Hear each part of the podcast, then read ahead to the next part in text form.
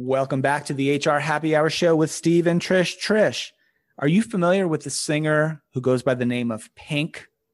I am. Good. So here's my question to you, Trish. okay. If you could change your name to be the name of any color, what would it be? Oh my goodness, that is a tough question. I the first thing that popped in my head was burgundy. So I guess I'm going to be burgundy. I don't I like know. I don't know. Isn't that awful? It's got I a don't good, know. It's got a good ring to it. Burgundy. What about you? That. What about you? I, I think I pick plaid. Is that a color? that's not a color. That's a pattern. That's right. What color? I'm pick a, a color. green, probably. I pick a good shade of green. I don't know which one. Green. I like green. Chartreuse. Maybe. Oh, that's nice. Ooh, I like that. You could be chartreuse and I'll chartreuse. be burgundy. Well, when we bring our guest on, we're going to have to find out what color she would choose for her name. I know. I hope she's thinking about it. our guest let's bring her on right now. We're here to talk about with our friend Emily He from Oracle, and we're here to talk about uh, some of the findings from Oracle's uh, third annual AI at Work study, which this year, and, and really rightly so and aptly, focused a ton on mental health. Uh, Emily is the SVP of Human Capital Management Marketing at Oracle Corporation. She has over 20 years' experience in enterprise software. Emily is known for highly differentiated messaging and innovative takes at traditional marketing. She's a recognized thought leader on digital transformation and the future of work, with insights featured in The Economist, Fortune, the Financial Times, Forbes, Fast Company, and more. Emily, welcome back to the HR Happy Hour Show. How are you today? I'm great. Thank you so much for having me. It's so great to see both of you. It is. It's nice you to see well. you. Do you want to weigh in on the color question, Emily, that, that came out of nowhere? Uh, uh yeah, I have to say, um, for my whole life, I've liked the color orange, so I have to go with orange. That's a good. I don't one. know why orange just makes me happy, it especially during the pandemic. Um, it's um, it, it's just a happy color, and it was. I have an interesting story when my husband and I met, he um, all he could tell me was like the feud he had with his sister when they were growing up and blah blah blah. And he's like, I'm so different from my sister. And then when we when I finally met the sister, um, I asked her about her favorite color, and she said orange. So oh goodness. she's like, You're never gonna get away from me. nice. Nice. I think that's, that's a great, great, choice. You guys both had better choices than I did. And I and I knew the question in advance, so I feel embarrassed by that. But uh good stuff. Well, Emily, welcome back. It's good to see you. It's uh recording this in very early February 2021. We all know 2020, you know, was such a difficult year all across the world, all across every organizations. And uh, you guys published the the third annual AI at Work study with a focus on mental health. Latter part of 2020, I'd I'd love for you to share with our audience maybe just some of the kind of big picture findings or the standout findings from the study, and then then we'd like to dive into some of the nuances of the data in a little bit more detail in this conversation. Yeah, definitely. Um, we've been doing this uh, AI work study for um, three years. This is the third edition of, of the study. And the reason we do this study is as a technology provider, we want to assess people's attitude toward technology and what they think is the best way to leverage, whether it's uh, uh, artificial intelligence, machine learning, or other type of technology in the workplace. And last year, interestingly, we picked the topic of mental health before the pandemic even started. Mm. and then it just became the leading issue. So we're very fortunate to make that to- the topic of the uh, the study. But um, we went out and surveyed more than 12,000 employees, managers, HR leaders, as well as C-suite across the 11 countries. So this is a study that's truly global. And the key findings are pretty fascinating. Um, so not surprisingly, 70% of the people we surveyed said year 2020 has the most has been the most stressful year ever in their professional life. And 84% of the workers said they face challenges with working remotely um, because there's no distinction between personal and professional life. And they're also dealing with increased mental health challenges like stress anxiety and loneliness. Um, 85% of the people said they uh, are experiencing mental health issues, and that's resulting in sleep deprivation, poor physical health, um, reduced happiness at home, um, even suffering family relationships. and they feel really isolated from their friends and family. The um, the underneath this umbrella, there are some nuances. So mm-hmm. not everybody is experiencing mental health issues in the same way. What we find at the highest level, um, the C-suites are seeing bigger challenges working remotely, and they're feeling even more stress and anxiety than average employees. And interestingly, Gen Z and millennials are reporting more mental health challenges than baby boomers. Um, the other thing that we find really interesting is employees want help and they're turning to technology for help. So the most striking piece of data from the survey was 68% of the people said they would rather talk to technology or robot over their manager about their mental health issues at work, um, which is super, super interesting. Um, the other thing we found is um, employees really want their work, organizations to provide better support and help for mental health. I think employees have been asking for that for a long time, but mental health historically has been sort of a taboo. Um, but this time, employees are not shy about saying, no, as an organization, you have a role to play in providing mental health services. And not only do they want better benefits around mental health, they also want their organization to provide technology to help them. I think there are so many interesting things you just shared there. If if nothing else, if people just replay that and and sort of give each of those some some real consideration. Um, the one that really stood out for me uh, was when you talk about the 85% said they're experiencing mental health issues now. I don't I can't even think of a time where that many people would actually admit to it. And you you threw in there the little bit about being taboo. Are you finding that um, especially with so many leaders also facing the same anxiety, some of the same um, just uncertainty around their own health, their family, or whatnot. Um, have you talked to any customers or found out what they might be doing to help people sort of deal with that? Because it seems like such a high number. And if the leaders themselves are experiencing it, my question is are they even able to help? It, you, you, threw in the part about the robots right? Feeling more comfortable talking maybe to a robot or an app or something. I wonder if that's why. Is it because the leaders might not even be capable of of dealing with some of these issues if they're struggling as well? Yeah there are so many things to unpack here. I think that um, the the one thing that's great about the pandemic is overnight a lot of employees are working from, from home. And when you're in zoom meetings you hear the dog barking, you see babies sitting on their parents' lap. So it's really hard to pretend that work and life are not uh, converging. so right. for the first time, work and life have truly integrated, and there's this sense of humanity that bring us all together. So in many ways, the pandemic has made it more okay uh, for people to talk about their families, talk about what's going on in their personal lives. And many leaders, if you have natural empathy, you would pivot to this new way of managing meetings or managing your team. Um, when we talk to companies, they're training their leaders to um, have a different tone when they manage meetings. For example, always start your meeting by asking how people are doing personally and share some stories about what they do uh, did on the weekend because that's the only opportunity for them to connect with their colleagues and also lead with empathy, lead with resiliency, and really help their employees go through the transition.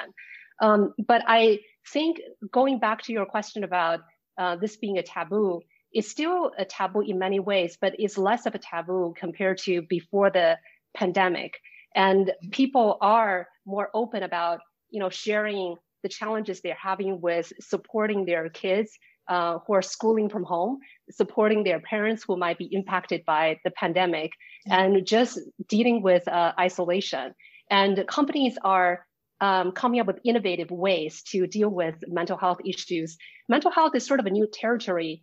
Although um, it's always been a workplace issue, people just don't talk about it openly. But now that people are asking for help openly, companies are taking quick steps to address that. So when we talk to customers, what we heard from them is the first thing when the pandemic uh, started was they put together, they put in place the additional listening tools. So they're doing a lot of surveys, a lot of open town halls. They have employees ask questions openly. They're um, accelerating the pace of communication. So they have weekly town halls, sometimes even daily meetings. So the leadership really understands what's happening with the employees, their requirements as well. They're giving them more frequent updates on what's going on in the company. Um, the other thing is uh, we we hear from customers is they find themselves having to raise awareness of the employee assistance program because any every company has a employee assistance program which typically includes online counseling but mm-hmm. very few employees are aware of that. So that's almost the first line of defense to let people know they have the employee assistance program. Um, and uh, this is where you can use technology. For example digital assistant if you train the digital assistant to give employees the resources they need they will have a better time. The other thing we heard a lot from customers is they're rethinking their benefits. So before the pandemic in Silicon Valley, I, I live in San Francisco. So in Silicon Valley, the cool benefits are like uh, yoga classes in the office and ping pong tables. Well, that's not, that's all out of the window. That's irrelevant. So now companies are really asking themselves, how can we design benefits to be truly helpful to employees instead of being cool? Right? Um, so we've heard companies providing free childcare uh, to their employees, free tutoring sessions for their employees' children. Some of them are providing um, financial uh, help when their employees are outfitting their home office. And uh, other companies, if they used to provide in-office lunch, they're now um, giving coupons to their employees and allowing their employees to reimburse lunch. Sometimes they send a packet of grocery to their employees on a weekly basis to show that connection between the, the company and the employees. Um, the other thing we heard a lot about from all kinds of companies is the encourage self-care. Um, so employees, when you're working from home, you don't know how to draw the line between work and life. You just roll out of bed, sit in your Zoom meeting. Before you know it, you'll be in front of your Zoom meeting for 12 hours. So now uh, companies are saying we need to proactively like verbalize this to, to the employees. You need to take a break. And many companies have instituted, for example, longer weekends throughout the whole company. So the whole company shuts down. Nobody is sending emails. And this is the only way for employees to take care of uh, themselves. Uh, other companies are um, you know, providing their employee access to meditation apps, where they're offering online fitness classes. So they have an opportunity to really take care of themselves and rejuvenate. Um, there are so many other things companies are doing, but those are some of the examples um, I heard. I would love to hear what you have heard from um, the companies you talk to. Yeah, Emily, thank you so much for that. That's uh, I've heard many of those same things, and uh, one of the things I heard very, very recently, is, as recently as today, as a matter of fact, was um, I was talking to uh, a startup company that's focusing on mental health in the workplace with some apps and things like that and they, they brought up a, something to me which i had not thought about before but it touches on something emily you talked about which is trying to address some of these challenges and these issues before they become more serious problems right? Because we've uh, there's lots of stats about how many employees uh, are having you know fairly significant mental health challenges and issues. It could be 25% it might be 30% it's, it's in that ballpark range. Different data suggests different things. But the one of the things uh, i was talking about with these folks today was if you wait until uh, you, you an employee is in one of that in that 25% pool of having a serious issue or really an issue that requires remediation quickly and maybe even urgently it's it's so complex to try to help that employee. It's very very costly as well. And that organizations really need to start thinking about as you said emily taking preventative measures and helping their employees take preventative preventative measures before any of these problems escalate to the point where this employee is in need of serious care like or maybe is clinically depressed as diagnosed as such or otherwise right? And so having tools techno- especially technologies it was so interesting emily that the survey revealed that people are more comfortable using technologies to kind of help them navigate through many of these issues than talking to their management. I get that a lot, but that also makes it really uh, an opportunity for employers to make these kinds of tools available to all their employees, regardless if they have a problem or not, or reported a problem, and say, hey, let's start taking proactive and preventative steps to make sure you're staying well and your your your work life balance is is kind of balanced and you're not getting too stressed and you're not because once you escalate to the point where you're in that 25% bucket then uh, you know, then it, it, can be much more difficult to to manage and much more costly to treat. Mm-hmm. Yeah, exactly. And um, the I think Trish asked the question: Is HR set up to address the mental health concerns? Mm-hmm. Um, the answer is no, because they they in the meantime uh, during the pandemic they also have to support the business in executing all the business changes. They may need to furlough employees. They may need to pivot to a new business model if you're on online retail and focus on recruiting. So um, this is why technology is a great way to scale the kind of help you can provide to employees. Um, technology is judgment free, uh, provide a judgment free zone and is available 24 by 7. So if you can make the resources available to employees through technology, either in the form of a digital assistant or through some kind of online help, then employees can self navigate to the resource they need to get the kind of support and services they need. Yeah, can I also add another benefit of doing it that way, Emily, is actually for the HR team. So when you're coming up, you know, and spending a career as an HR professional, as you get promoted, as you're in in the industry longer, you know, you start taking on more and more complex employee relations issues. You start having more and more people um, throughout the company coming to you with their, this is even pre pandemic, right? With their problems, with their sometimes mental health problems. Um, they might not have labeled them that way, but they were often the case. And what happens is if you have a team of HR professionals who are trying to shoulder that load on their own without technology to support it, um, even in EAP, that's pretty much when I was doing HR. That's what we had. We had to point people to it, and there was still a lot of stigma around that, which isn't isn't there now. But I think over time, over me doing that for almost 20 years, that was one of the main reasons I got out of HR because it really wears you down as a person. You know, mm-hmm. when you do have empathy and you are trying to help people solve really complex problems, or maybe they've lost a loved one or a child, or, you know, I even I, rem- I recall one guy, he had lost his job, and that same day his dog actually died for real. Like it was like things like this where, you know, you're, we, we didn't have resources. So I think one of the benefits to your point is just that if you have technology there, it also gives your HR team a little bit of a break from shouldering all that load themselves and mm-hmm. internalizing it themselves. I've lost many, many nights of sleep, and I still think about some of the employees that were um, very very much struggling over the years. So, yeah, and you just brought up such an important point um, for HR professionals at least HR professionals are trained to deal with these mm-hmm. stressful situations. Managers um, are not even trained to deal with mental health issues. Many of them have their own mental health issues. And oftentimes, our human instinct is not the right uh, one in dealing with mental health. So if someone comes to you and say, Steve and Trish, I'm really depressed. I I have these negative emotions. Our instinct is, is to say, just like um, put that under your you know rug and and mm-hmm. uh, cheer cheer up uh, don't be depressed that's yeah that's take the day off then. Just relax and you'll be fine tomorrow right? That happens all the time. That happens yeah. all the time.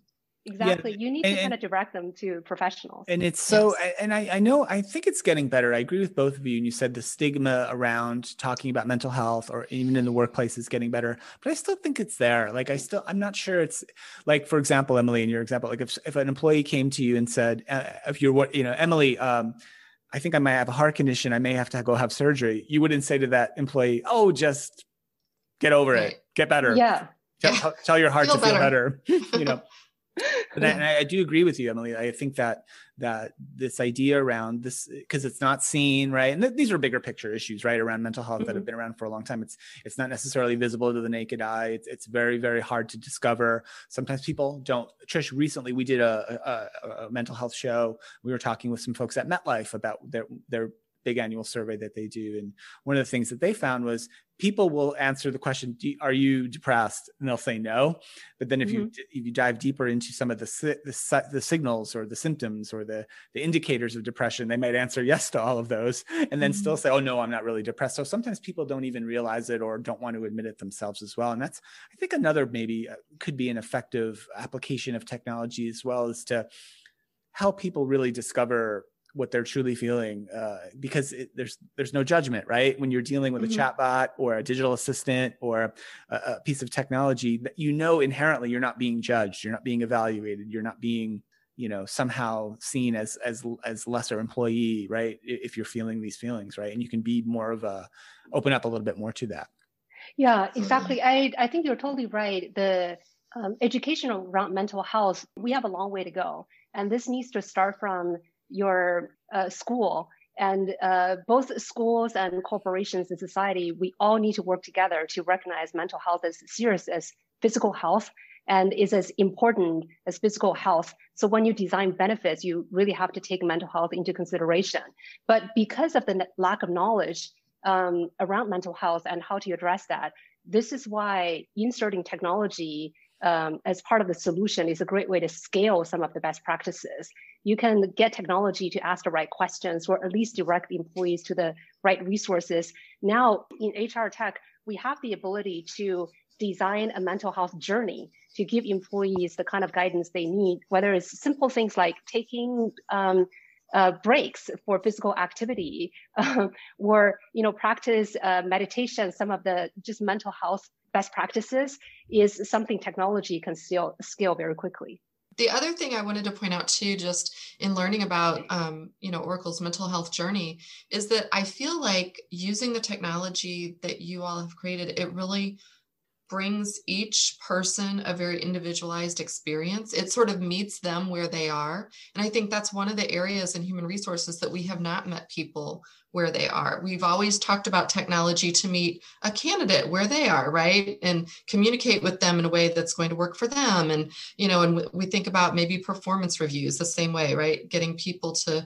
to be able to give feedback in a way that that works for them. But we haven't really had many people tackle it from a mental health standpoint. So that was what I found most intriguing about the entire mental health journey that you all are are helping your clients on because I feel like it meets each individual where they are and gives them resources that you know the resources Steve might want and need are completely different from what I might want and need but yet it's all packaged in that journey. Yeah, it's so interesting that you say that because I think in many ways the pandemic has served as call for arms for the tech community to mm. rethink how we design technology. Yeah. Um, I remember last year, one of the most popular movies was Social Dilemma. And it really portrayed the negative impact technology has on our um, young people, but, but just everybody in society. And it's almost inescapable.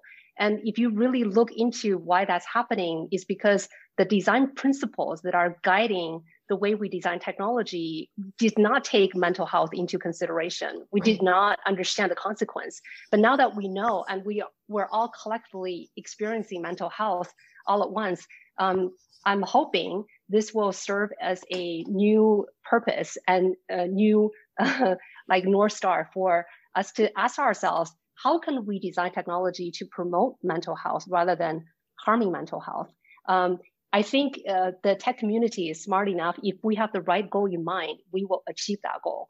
And the technology is already in place. It's really just about designing technology with a different mindset. It's interesting to think about it that way too, because um, depending on what side of the fence you sit on, like uh, some of the newer technologies, whether they're social networks uh, in particular, right, have been called out over the last decade plus of being not always necessarily, uh, uh, or maybe occasionally deleterious to mental health. I think maybe it's hard to know correlation, right? We know, but some of the data from the studies, uh, showed that some of the younger generations at work are even more impacted by mental health and stress. And you know it could be just because they're younger and they haven't had as many life experiences as maybe some of the older workers and, and maybe have de- maybe the older workers have developed more coping strategies. Who knows? But like i mm-hmm. wonder if there's a, a, line between sort of the the growth of many of these technologies and, and, maybe maybe not always the tech community being looking out for people's mental health necessarily and the younger cohort of workers the gen z and millennial uh, workers showing increased um, levels of stress you know anxiety and, and, difficulty in the workplace i wonder it's probably w- worth examining maybe in more detail yeah and I, I, the, the younger generation, based on our survey, um, the millennials and Gen Z, they're definitely being impacted more. Um, one on I think mostly because of social isolation. I I look at my children who are schooling from home. I my heart really bleeds for them because this is the mm-hmm. age where they need the most social connection and they're not getting that. The same thing applies to Gen Z and millennial. But I also um, think we can take some inspiration from uh, Gen Z and millennial because they grew up with technology and they also grew up with all the um, social awareness and social consciousness, and they're using technologies in creative ways to promote mental well-being. So many of them um, they rely on nudges from their fitness apps to get healthier. They rely on nudges to get the right nutrition into their diet. Um, and those are things we can implement. And when they ask for technology for help, I think what they're saying is, I want the same experience when I come to the office, when I use my HR applications or finance applications. I want the same experience. So from designing the employee journey perspective, we are thinking about things like how can we give nudges to, to the employees in the HR system to remind them they need to focus on uh, physical activity or taking a mental break? How can we design a journey um, that promotes mental, mental health? So when employees join the company, uh, we all have onboarding journeys and we have you know performance management journeys why don't we have a mental health journey and put that on the, the top of the agenda and say, company, like we really care about you. And these are the steps you need to take to ensure your mental health. Even for digital assistant, we can train the digital assistant to prioritize mental health and give employees the resources they need. Um, the technology is there. We just need to prioritize mental health so we can design our technology around the priority. Well, I think that um, some of your survey data might even support this, but I would say that this would be the first time I think where we're seeing the C suite or other leaders, again, struggling with some of these same issues, having these same concerns and the same anxiety, because unless they make the change internally right like you said you can have all the technology that that makes it possible but unless mental health is prioritized in the organization at the highest levels um, you don't see that flowing through. And and by prioritizing, I'd also say people being rewarded for doing it in some way, shape, or form. Um, I always struggled in HR when we would want someone to or a group of people to do something, but yet we wouldn't actually measure them and reward them on on doing that new activity. So again, this was, you know, 20 years ago when it was maybe diversity and inclusion efforts or things like that. So maybe this is the time though since it's actually impacting leaders as well that they will think, "Oh, we we actually do need to prioritize this." At least mm-hmm. that's that's the silver lining I hope that comes from the pandemic at work. So, I don't know, are yes. you talking to any companies where they're kind of really shifting maybe you don't have to name names but no no but you know what i mean maybe more of a really conservative like n- not very culturally aware type organization that's having to make some major shifts um, I, I think this is a turning point for the C-suite, the pandemic. Um, it's, it's a very humanizing experience.